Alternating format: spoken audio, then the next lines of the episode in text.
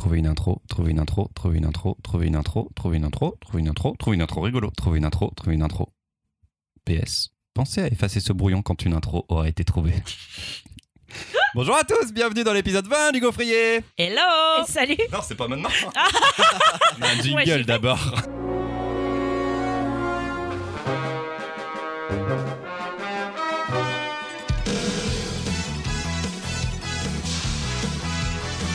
L'équipe est au complet avec Mimoun, Marion et Louise. Coucou Coucou Et salut, Aujourd'hui dans le gaufrier, un peu de tact et de râlerie britannique dans Cassandra Dark. des salamandres et des grenades de désencerclement dans La recomposition des mondes. et votre propre Jésus personnel dans Punk Rock Jesus. On vous rappelle qu'on a des comptes Facebook, des comptes Instagram, un compte Twitter aussi. On a mis des photos, des albums dont on va parler sur Facebook et sur Instagram. Et surtout, surtout, vous nous mettez 5 étoiles sur iTunes. Ce serait sympa. Chronique numéro 1 tout de suite. On va commencer avec Louise Je suis chaude Pardon. et Cassandra. Cassandra Dark. Dark. Dark. Dark. C'est parti. Parce qu'elle est trop dark. Vous n'aimerez pas Cassandra Dark.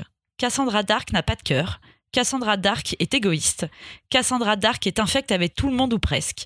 Elle est cynique, riche, misanthrope, acariâtre. Elle pratique le mépris de classe avec cette suffisance qu'ont les dominants quand ils s'adressent aux autres. Cassandra Dark a un chauffeur et une cuisinière à qui elle ne dit jamais merci. Bah oui, quand on est riche, on n'a pas besoin d'être aimable.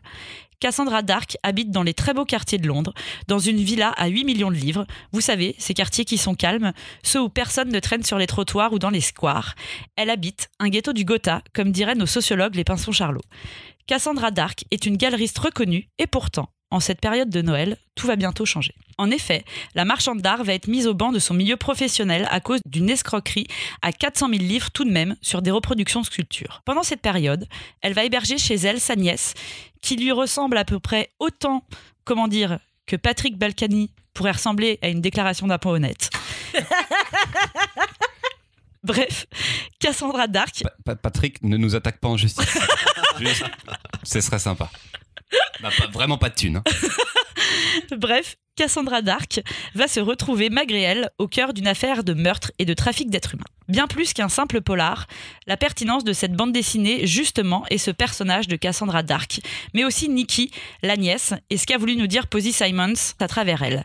Deux femmes, deux versions opposées du monde, deux univers bien distincts, deux générations de femmes émancipées, et vous verrez deux évolutions superbes. On nous parle de quoi au fond dans ce polar? Eh ben, on nous parle de fracture sociale, de fracture économique, de fracture morale d'un Londres à deux vitesses, des riches contre les pauvres, des vieux contre les jeunes, des zones périurbaines contre des hypercentres. Plus qu'un polar, c'est une balade sociologique au crépuscule du Brexit.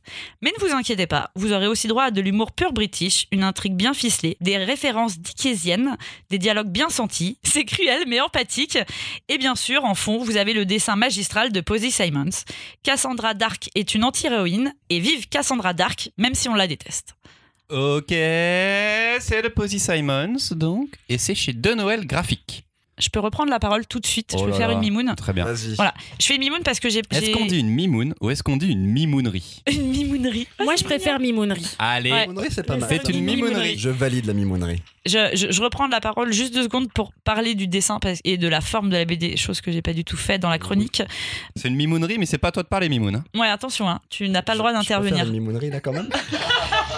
Moi-même Euh, vous allez voir que euh, Posy Simons a. S'il y a bien quelqu'un à qui on peut accoler le terme de roman graphique, je trouve c'est vraiment bien Posy Simons. Vous n'avez pas de gaufriers qui sont à proprement dessiner, ou du moins de cases délimitées dans la BD, et surtout c'est comme si vous aviez plutôt un récit décidé, c'est-à-dire qu'à des moments vous avez réellement des gros textes de paragraphes et le dessin qui est tout autour. On va, on va partir sur un paragraphe de texte? Ouais, paragraphe de texte. Hmm, Voilà. Voilà, c'était ma fin de l'intervention. Marion, qu'en as-tu pensé? Moi, j'ai bien aimé la lecture. J'aime bien la forme de ces récits. Parce que j'ai de la matière à lire, j'en ai vraiment pas mal. Avec quand même un traitement graphique qui est chouette, qui est constant et qui est intéressant. Parce qu'elle nous propose des représentations de personnages qui sont cool. En revanche, sur ce coup-là, euh, le côté polar, moi je suis passée à côté. L'intrigue est tenait pas de ouf. Ou en tout cas, il y avait un, un arrière-plan qui jouait avec les codes du polar qui était mais tellement pas assez, vraiment pas assez développé. On va avoir des mafieux, des mecs chelous, il y a une disparition de Nana qui sont à chaque fois abordés par les deux personnages principaux et qui vont être développés nulle part. Donc moi j'ai aimé le retrouver les albums de Posy Simon, j'ai aimé ce qu'elle peut construire comme univers, mais dans les précédents, moi j'avais gardé des souvenirs de de récits chorales où chacun des personnages avait une place vraiment à part entière, ce qui est beaucoup moins le cas dans celui-ci. Donc cool moment de lecture, c'est pas forcément celui-ci que je relirais le plus facilement ou le plus spontanément. T'as pas aimé l'histoire, mais t'aimes bien les personnages, quoi, quand même. J'ai pas aimé euh, le. Je vous propose un polar, mais en fait j'ai un peu la flemme de faire vraiment un polar. Et comme je me suis déjà engagée sur une route ou des codes de polar, je vais pas non plus développer ce que je fais d'habitude. Ok. Mimoun, est-ce que tu pourrais, en plus, je demande des trucs à Mimoun, euh, nous reposer un peu Posy Simons Qui c'est Bim Oh, Interro surprise Est-ce que tu as révisé? Et bah, Posy Simons, c'est euh, une autrice anglaise très importante parmi les, les autrices de romans graphiques. C'est un gros mot, mais je l'utilise cette fois-ci euh, anglais. Elle a fait par exemple Gemma Bovary, euh, elle a fait, euh, qui a été adapté au cinéma. Tamara Drew. Tamara Drew. qui a été adapté au cinéma. Euh, bref, des récits qui nous ont plutôt plu, plutôt marqué. En tout cas, moi, c'était le cas. Euh, après ça, on avait eu Literary, Literary Life, des petites chroniques littéraires publiées dans des magazines anglais. Alors, je sais plus quel magazine, mais voilà. Ça, ça m'avait moins marqué. Donc, j'étais content. J'avais hâte de, de voir cette sortie. Déjà, l'album sort.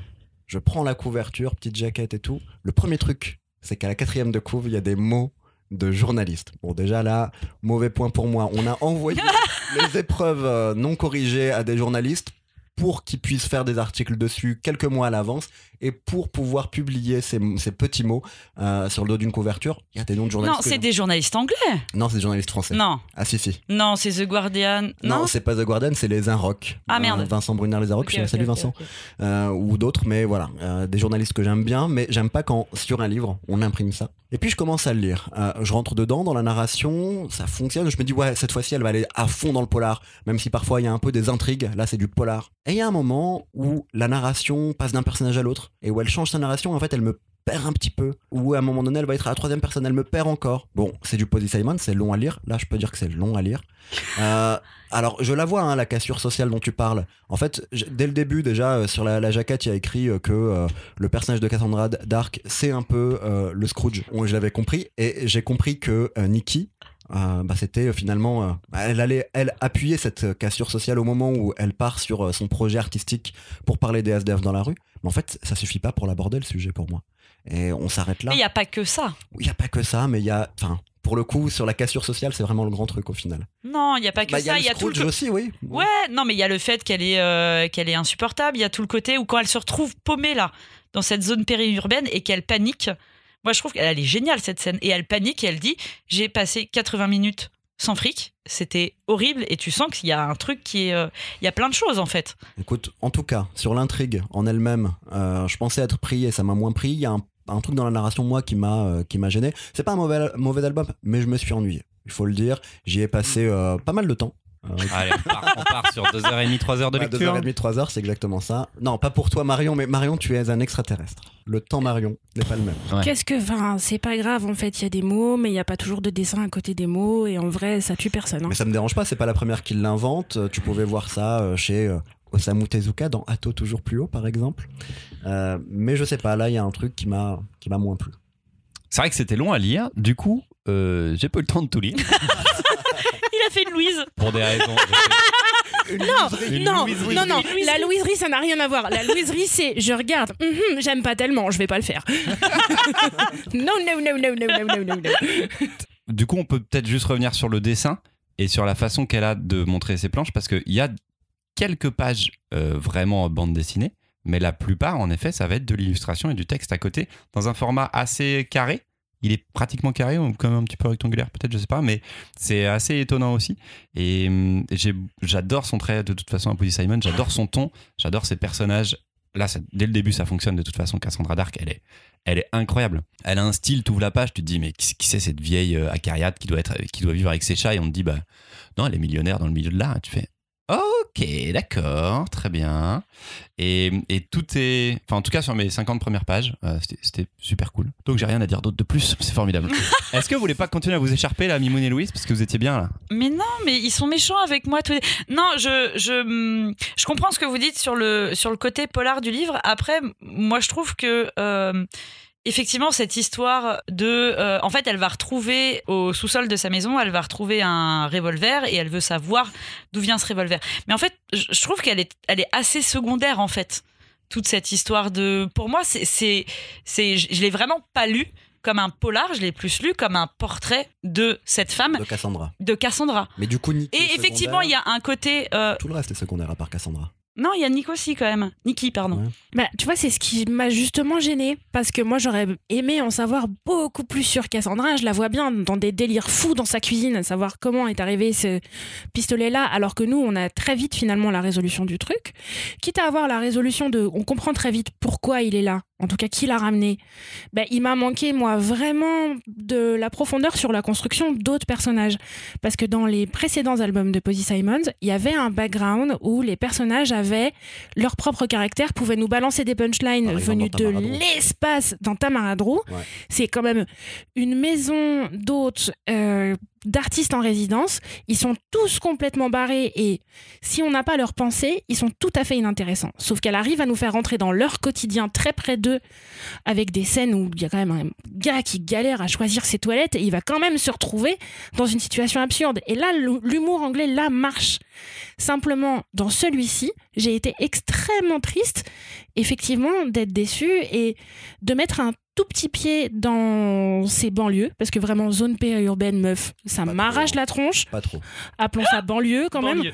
un des personnages euh, un des personnages secondaires on comprend qu'il y vit qu'il y a vécu ou qu'il va y retourner Cassandra Dark s'y retrouve à y passer un moment et elle panique mais c'est tout ce qu'on a en fait Oui, oui. et il suffit pas de montrer qu'on est dans un quartier de Bourges plein de Bourges où au moins Cassandra Dark elle a l'avantage d'être la pire possible mais elle le dit les autres ça, pas oui, voilà. Simplement, Ouais. ça suffit pas à faire un truc avec de la profondeur.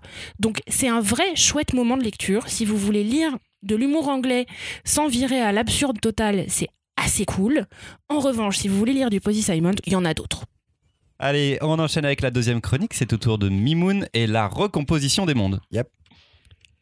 J'aurais pu commencer ma chronique par Previously on le Gaufrier Podcast et demander à Christopher de passer un extrait de l'épisode 17 où, en parlant du toujours très bon 1000 milliards de miroirs de Robin Cousin chez Fullubulub, nous évoquions aussi la collection Anthropocène de l'éditeur Le Seuil et la bande dessinée dont je vais vous parler, La recomposition des mondes d'Alessandro Pignocchi. Bon, si tu veux le faire, Non, déjà, il n'y aura pas de montage, donc Ok, tu me demandes pas les trucs Si comme ça en direct, faire, tu Mimoun. peux. Tu me tu préviens veux. même pas et tout. Je suis piégé là. Bref, avant de parler du livre, parlons de l'auteur. Qui est Alessandro Pignocchi Quel est son parcours et quels sont ses réseaux? Alessandro Pignocchi est un auteur de bande dessinée atypique. Car avant d'être un bédéaste, comme diraient nos cousins québécois, il est avant tout un chercheur en sciences cognitives et philosophie de l'art. Passionné d'ornithologie et dessinateur depuis toujours, Alessandro lance son blog BD. Puntish, P-U-N-T-I-S-H, pour ceux qui veulent googler ça, avant de sortir ses premiers albums en bande dessinée. Anent, où l'auteur nous raconte son voyage. Ah, c'est le moment où je fais euh, le tour des albums, hein, désolé. Anent, où l'auteur nous raconte son C'est à voyage faire après. à la rencontre des Indiens Jivaro, Achuar, dans la forêt amazonienne, dans les traces de l'anthropologue Philippe Descola. Petit traité d'écologie sauvage et cosmologie du futur, où l'auteur imagine comment notre monde changerait si nous adoptions la philosophie animiste des Jivaro. Dans ces trois livres, l'auteur fait preuve à la fois d'un regard d'anthropologue, mais aussi d'un humour souvent absurde et d'une poésie bien servie par ses aquarelles où il soigne particulièrement la représentation des forêts, des plantes et des oiseaux. Bref, maintenant on parle vraiment de la recomposition des mondes. Alessandro Pignocchi nous raconte son expérience dans la ZAD de Notre-Dame-des-Landes. Dans les derniers mois, alors que tout ce qui a été construit va être détruit par les autorités, Pignocchi est sur place et porte son regard sur les événements. Comme dans ses précédents livres, vous aurez toujours de l'humour. Comme dans ces scènes où l'auteur s'imagine boire une bière et discuter de la ZAD avec un CRS casqué.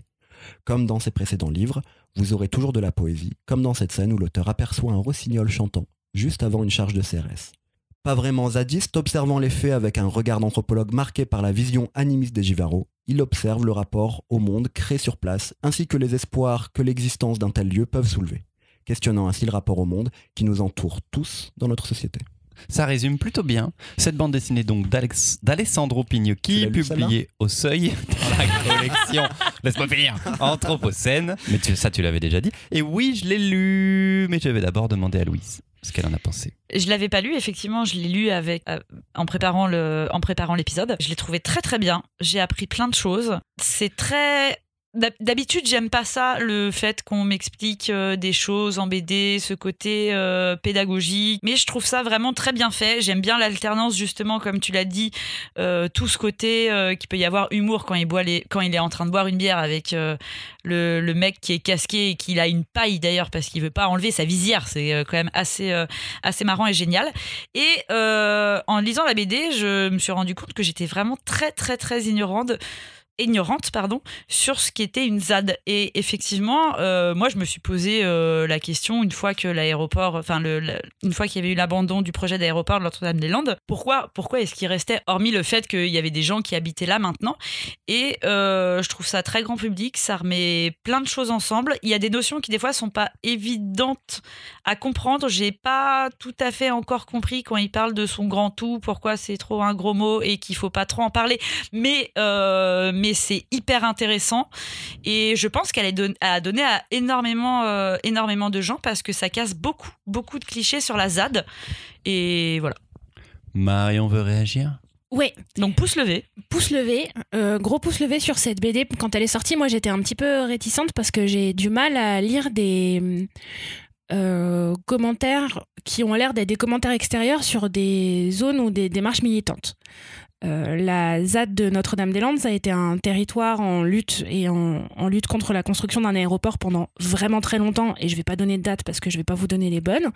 Il s'avère que ce projet-là a été abandonné et s'est posé la question, en tout cas de l'extérieur, pendant longtemps, pourquoi la lutte continue?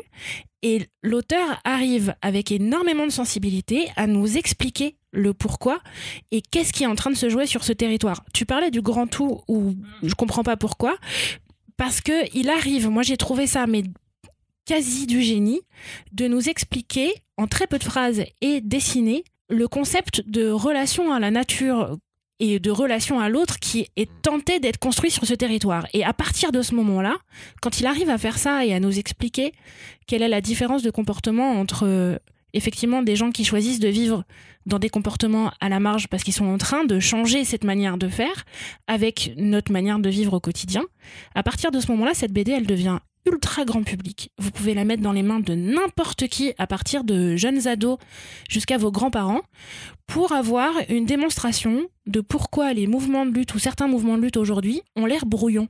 Pourquoi est-ce que pour certains mouvements de lutte ou certaines causes, il n'y a pas de porte-parole. Pourquoi il n'y a pas de bureau politique dans lequel vous allez pouvoir, déposer votre courrier Pourquoi est-ce qu'il n'y a pas d'association euh, représentative du truc? Il n'y a pas de parti politique, il n'y a pas de syndicat Et chacun en est à partir du moment où il décide d'en être. Et c'est là où ça devient hyper intéressant. C'est aussi pour ça que c'est très complexe. Mais il arrive à toujours prendre du recul pour nous réexpliquer ces notions. Quand il va, alors, quand il va dialoguer avec un CRS bête, méchant et à paille, CRS qu'on va recroiser plus tard en psychanalyse parce qu'il est vraiment pas bien d'avoir dû taper sur autant de gens. Mais on va voir aussi une espèce de projection dans le futur où il y a un moment, il nous fait une allégorie de notre situation en cours dans un avion avec des pilotes qui tentent euh, de sauver leur cul en laissant tout le monde. Ça ne va pas marcher du tout. Et tout ça est très malin. Et ça marche bien. Et j'ai pas, moi, du coup, été euh, gênée par le côté documentaire parce que je l'ai trouvé hyper sincère dans sa démarche.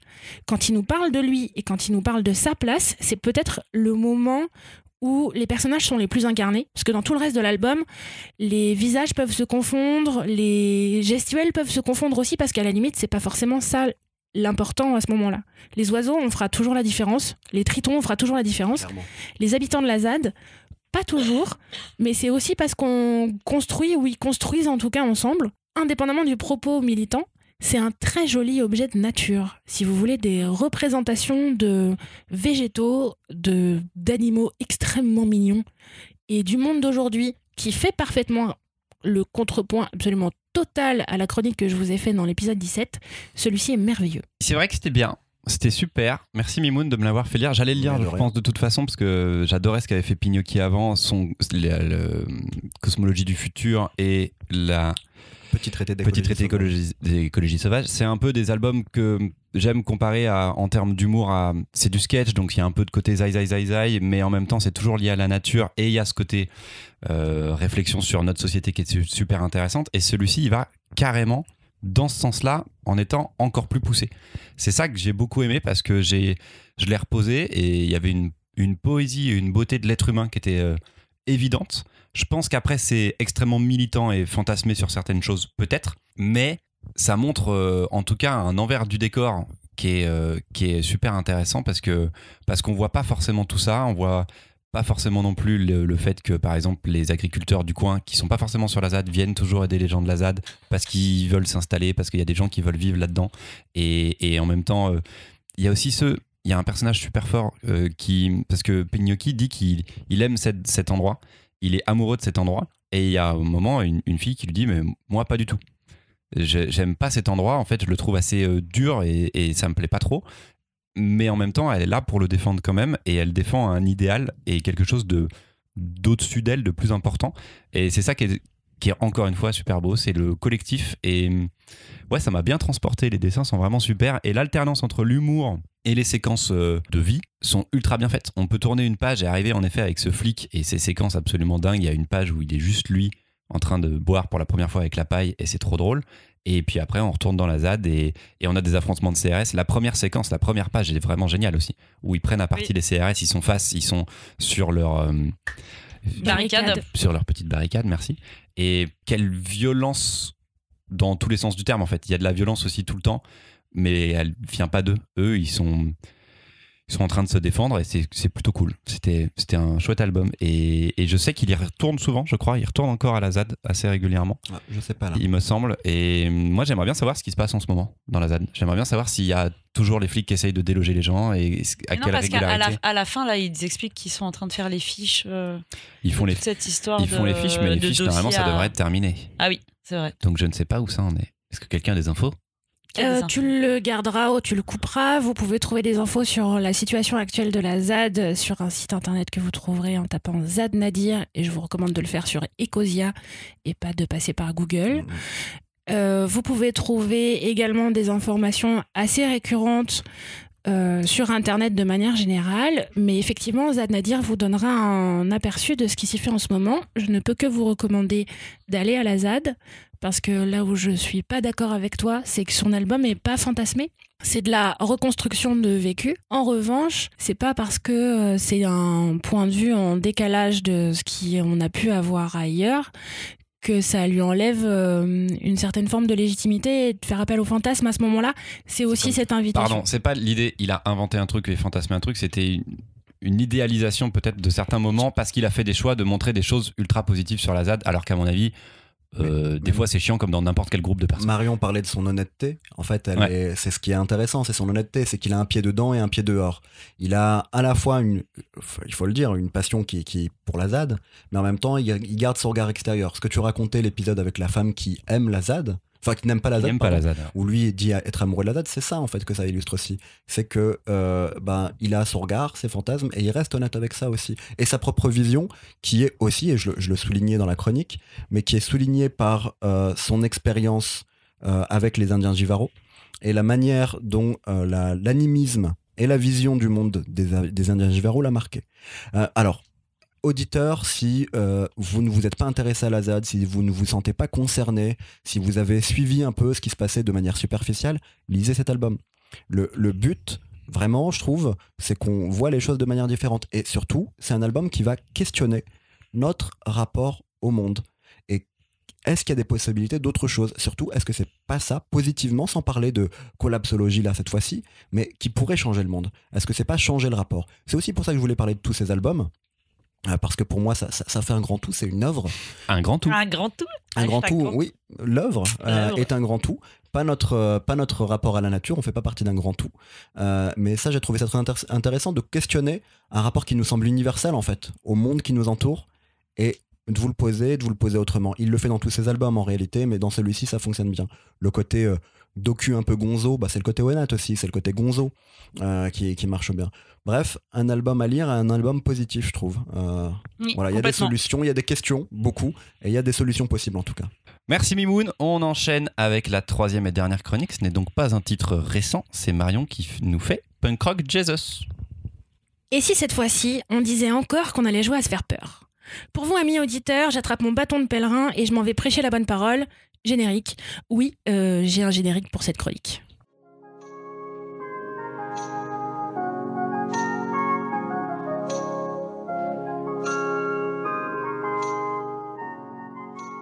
Avant de vous raconter l'histoire qui va nous occuper aujourd'hui, il faut que je fasse une digression d'un peu plus de 2000 ans.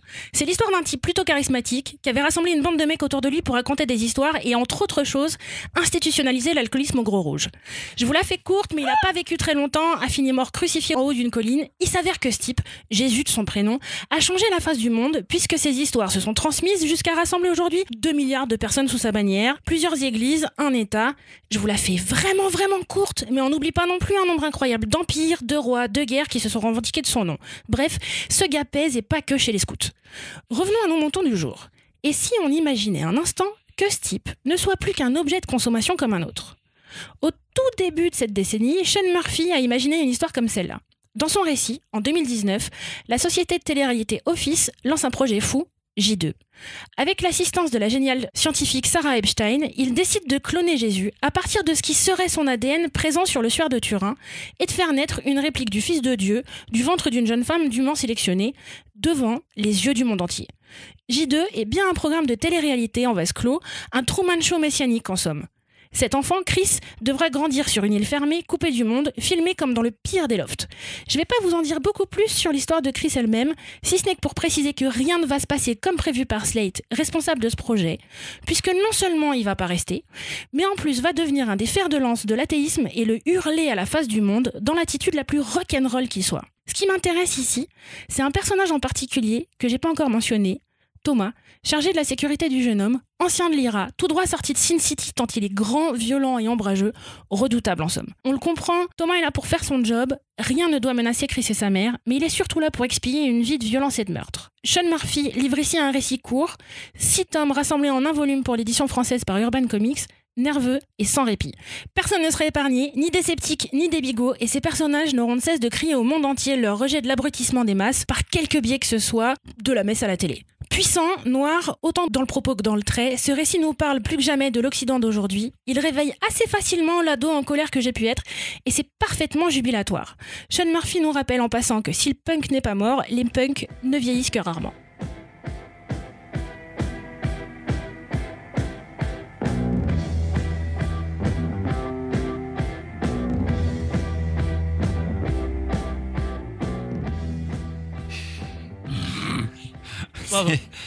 donc de Sean Gordon Murphy, publié chez Urban Comics. Mimoun, Eh ben, c'est pas un secret, j'aime bien ça. J'ai les six chapitres sous blister en anglais et la version française à la maison, donc euh, j'adore ça. Euh, que dire? Ben, Le personnage principal pour moi, tu l'as bien souligné, c'est Thomas.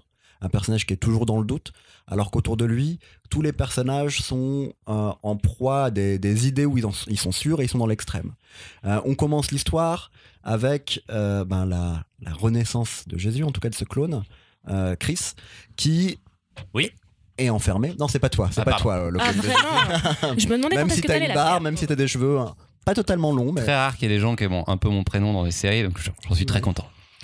Et donc, bah, lui, il vit dans une sorte de, euh, de, de laboratoire en, en- en- comment dire, dans les mers, euh, Dans les eaux dans internationales. les eaux internationales. Merci beaucoup. Euh, du coup, il est en dehors du monde. Il grandit seul, mais en fait, à l'extérieur, dans le monde, euh, comment dire, les gens. euh, Soit le prennent pour euh, le Messie, soit pour l'Antéchrist, soit pour, certains c'est une avancée technique euh, et technologique importante, soit c'est une hérésie éthique. Et du coup, le monde se bat pour lui. Et à la moitié de la BD, quand il sort et qu'il découvre le monde, là la BD dégénère et prend son cours en punk. D'ailleurs, à la base, Sean Gordon Murphy voulait faire une moitié en noir et blanc une moitié en couleur. Tout a été fait en noir et blanc. Bon, je- le pitch a l'air simple. Mais je trouve qu'il arrive à créer de la profondeur dans les dialogues sur ses personnages, vraiment. C'est pas c'est pas un, grand euh, scénariste, il faut dire. Mais c'est non mais je, le dis, c'est pas un grand scénariste, mais c'est un scénario qu'il avait euh, depuis je crois euh, 7 ou 10 ans de côté qu'il avait en tête. Euh, c'est inspiré par un moment de doute religieux parce qu'il était croyant et il a douté, voire il l'est plus, euh, je crois aujourd'hui. Mais il s'est mis ça de côté. Et il a bossé avec des grands scénaristes. Il a travaillé avec euh, Grant Morrison sur Joe l'aventure intérieure, et qui est Joe the Barbarian dans son vrai nom, encore plus beau, euh, le titre classique. Enfin, il a travaillé avec plein de grands scénaristes, et au bout d'un moment, il s'est senti la maturité de pouvoir le faire. C'est brut, c'est violent, il y a ce côté Sin que tu disais, il y a ce côté ado, il y a ce côté punk, et ça fonctionne. Et puis le dessin, moi j'adore Sean Murphy pour le dessin. Il a des influences manga, on le sent dans la trame, on le sent dans plein de choses. Il a des influences comics, mais on peut parler de Sin City. Il a même des influences peut-être italiennes. Moi, je pense beaucoup à Sergio Topi dans sa manière de construire les visages, euh, très anguleux. Il y a un dessin qui est propre à ce dessinateur, qui est l'un des meilleurs dessinateurs de comics de sa génération. On avait déjà parlé de lui dans le tout premier épisode, je crois, du Gaufrier avec Ah, Batman, sûr, avec White Batman, Knight, oui. carrément. Ah, mais oui. Eh ben, heureusement que t'étais là, sinon ça serait dommage. Qu'as-tu pensé de, donc de cette BD de Sean Murphy, euh, Louise Cette BD de Sean Murphy. Je, je l'avais lu quand il était sorti, euh, du coup, il y a un petit moment. Enfin, j'avais lu que l'intégrale. Donc, il doit bien avoir français, 5 ans ouais, maintenant. J'avais pris énormément, euh, énormément de plaisir à la lire. Et enfin, même j'étais très fan, j'avais saoulé tout le monde autour de moi avec ça. euh, je, saoulais tous les clients avec ça, je voulais que tout le monde l'achète. Et j'avais un peu peur en le relisant parce que euh, il y a certains. Je l'avais pas relu depuis. Et il y a certains albums, je sais pas si vous- ça vous fait ça, où on s'emballe très vite et au final il reste pas grand chose derrière. Enfin, il reste pas. On sent que c'est pas en le relisant, on se dit oui, bof. Et là, euh, j'étais hyper contente parce que en le relisant, c'était la même chose qu'il y a 5 ans. Et pour moi, dans mon plaisir de lecture, c'est devenu assez rare maintenant. Donc ça veut dire que c'est quelque chose qui fonctionne encore 5 ans après. Et je pense que si je le relis dans 5 ans, j'aurai les mêmes premières impressions. Euh, c'est quand même un gros pavé, il fait quand même bien 400 pages. Ça se lit d'un coup. Moi, je l'ai lu à chaque fois d'un coup. C'est un rythme qui va très vite. Moi, j'adore ce côté violent. Il y a vraiment des scènes où je me souviens, j'ai poussé un cri. Le- la mère, là, quand les portes, poussé un cri, quoi. Je trouve ça. Vous avez l'image en tête. Euh, euh, euh, c'est assez incroyable. Et je suis exactement comme toi, Marion et Mimoun. Ce que j'aime beaucoup dans cet album, c'est que je vais pas dire maintenant que je suis devenue une vieille conne parce que j'ai 33 ans, âge du Christ, mais il y a tout un côté révolte ado. J'avais l'impression de me revoir ado et d'être complètement révoltée par plein, plein, plein de trucs, et ça, c'est bien rendu. Vous avez l'impression, je trouve quelque part, d'avoir euh, 15 ans face à l'injustice de tout ce monde, et, et c'est très bien fait, et ça marche très bien. Euh, je trouve. Deuxième chose, comme euh, ce que vous disiez aussi, moi le personnage en soi euh, de Chris, euh, je le trouve, je trouve que c'est pas le plus intéressant. La fin est ce qu'elle est, je l'aime pas forcément. Je trouve que c'est abrupt et que ça va vite, mais bon, voilà, ça c'est autre chose. Et effectivement, le personnage le plus intéressant, c'est vraiment son garde du corps qui est génial et la scientifique aussi que je trouve fantastique. Enfin, tous ces personnages secondaires sont incroyables. La mère aussi, elle est géniale. Et lui, lui, je trouve qu'à quelque part, on s'en fout un peu, quoi. Je suis un peu de- d'accord avec le, le, le fait qu'on s'en fout un peu et c'est pour ça que j'ai un souci à la moitié de la BD quand il sort.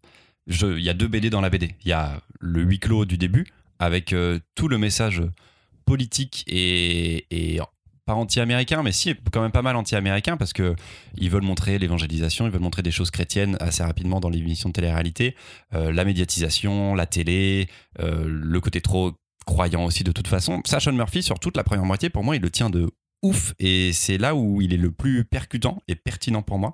Et dès qu'il sort et qu'il fait du punk, parce que Sean Murphy adore le punk, je, passe à une autre BD qui m'ennuie assez rapidement parce que ça va plus vite. Il y a cette, euh, bah, ce côté adolescent peut-être que qui moi m'avait pas du tout plu à la première lecture et qui là à la seconde lecture est revenu encore et j'aime j'aime le côté Truman Show de, de la première moitié et la seconde me déçoit un petit peu. Le dessin reste parfait euh, tout le long, mais c'est compliqué. Il y a, il y a deux histoires et c'est une remarque que j'avais déjà fait sur Batman euh, White Knight. J'ai toujours su que t'étais un vieux. fait sur Batman White. Ouais. J'ai toujours su que t'avais toujours été un vieux en fait. Alors pourtant, euh, Vraiment, hein. moi je suis punk rock californien. Ah, c'est je suis- C'est le, c'est le vrai punk. Vas-y les jugements de valeur tout de suite. On se calme. On se calme direct. Direct, direct. Moi, j'aime bien l'idée que le pitch de départ ce soit et si on faisait un clone du Christ et dans la manière dont c'est tourné, ce personnage-là devient secondaire parce que ce qui devient important pour nous, c'est toutes les interactions que tout le reste des personnages vont avoir avec eux, y compris des personnages ultra secondaires qui ont quand même été travaillés, puisque pour nous parler de l'Amérique d'aujourd'hui et c'est sorti euh, en 2013 en français c'est encore tellement d'actualité. Il y a un groupe de fanatiques qui va changer de position à peu près à toutes les étapes de l'évolution de Chris. Va être contre le projet, va être contre cette manipulation ADN qu'on ne peut pas faire revenir le Fils de Dieu sur Terre. Va voir arriver le gamin, on va annoncer des miracles prétendus ou pas, du coup vont soutenir le projet, finalement vont se rendre compte que cet enfant est enfermé avec sa mère, vont redevenir pour le gamin contre le projet, il va devenir athée contre tout le monde. Il va y avoir tous ces moments de bascule là qui sont hyper forts et c'est pour ça que quand il sort de son vase clos, ça s'accélère parce qu'il a 15 ans aussi et que Sean Murphy, il nous parle à la fois de ce qu'il est en train de voir autour de lui, de sa crise existentielle aussi, mais il a euh, je pense, une vraie volonté de nous parler de ces moments de bascule d'enfance et d'adolescence. On verra très peu l'enfance de Chris parce qu'on s'en fout, il est tout seul et il n'y a personne. Par contre, on verra un autre enfant et on va faire des allers-retours en permanence avec l'enfance de Thomas, qui lui aussi a été manipulé, qui lui aussi a été endoctriné, qui ne va pas faire de crise d'adolescence, mais c'est la même continuité dans l'urgence. Dans la deuxième partie de l'album, c'est aussi le moment où on apprend le plus sur la vie de ce mec. Pourquoi est-ce qu'on l'appelle le cimetière? Pourquoi est-ce qu'il est tellement violent et pourquoi il veut tuer personne? Ça, tu l'auras pas dans toute la première partie du récit. Ok, Voilà. t'as défendu ton beefsteak Drop là. the mic. Ok. Moi, je m'en fous, euh, me suis fait sur la fin. T'es vieux, t'es vieux. J'avais lu au moment de la sortie de l'album que Sean Murphy voulait le faire en plus de chapitres, genre 8 chapitres au lieu de 6, Ça va trop vite à la fin. et qu'ils La, ne la fin pas abrupte. trop en fait chez, Ah. chez DC Comics, donc il lui avait proposé 6. Ouais, mais c'est étonnant parce qu'une fois que ça avait bien marché au début, ils auraient pu rallonger sur les 8. Je sais pas, je pense qu'ils avaient déjà euh, signé, annoncé, donc euh, c'était fini. Ok. En tout cas, c'est la meilleure de Sean Murphy. C'est la meilleure Enfin, BD. pour moi, en tout cas, quand- à chaque fois que j'ai relu du Sean Murphy, j'ai voilà. Non, c'est Joe, l'aventure intérieure. Joseph Barbarian, c'est vachement bien. Ouais, C'est bon. non, mais elle est très bien rendez-vous pour Joe, l'aventure intérieure. Ouais, bah, on va Ouais. peut-être pas faire 3 BD sur euh, Sean Murphy C'est quand vrai. même, ça, ça ferait beaucoup. Mais on en est à a 20 un- épisodes, ça y est, on a un doublon. Et est-ce qu'on Je suis dira fier, hein, ça fait super plaisir. On en est au point où on fait deux fois un C'est même vrai. auteur. Et on fait des références aux précédentes chroniques. Oui. Oh là là, Voilà, c'est bien. Hein. bien. Donc, il faudra écouter l'épisode 1, euh, l'épisode 17. 17.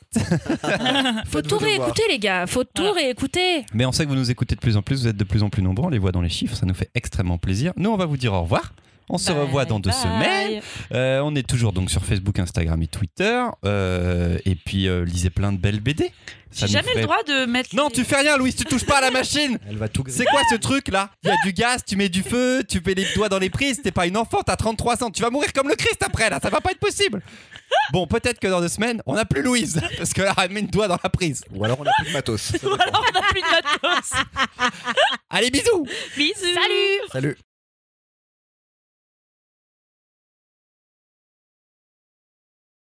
Attention, grenade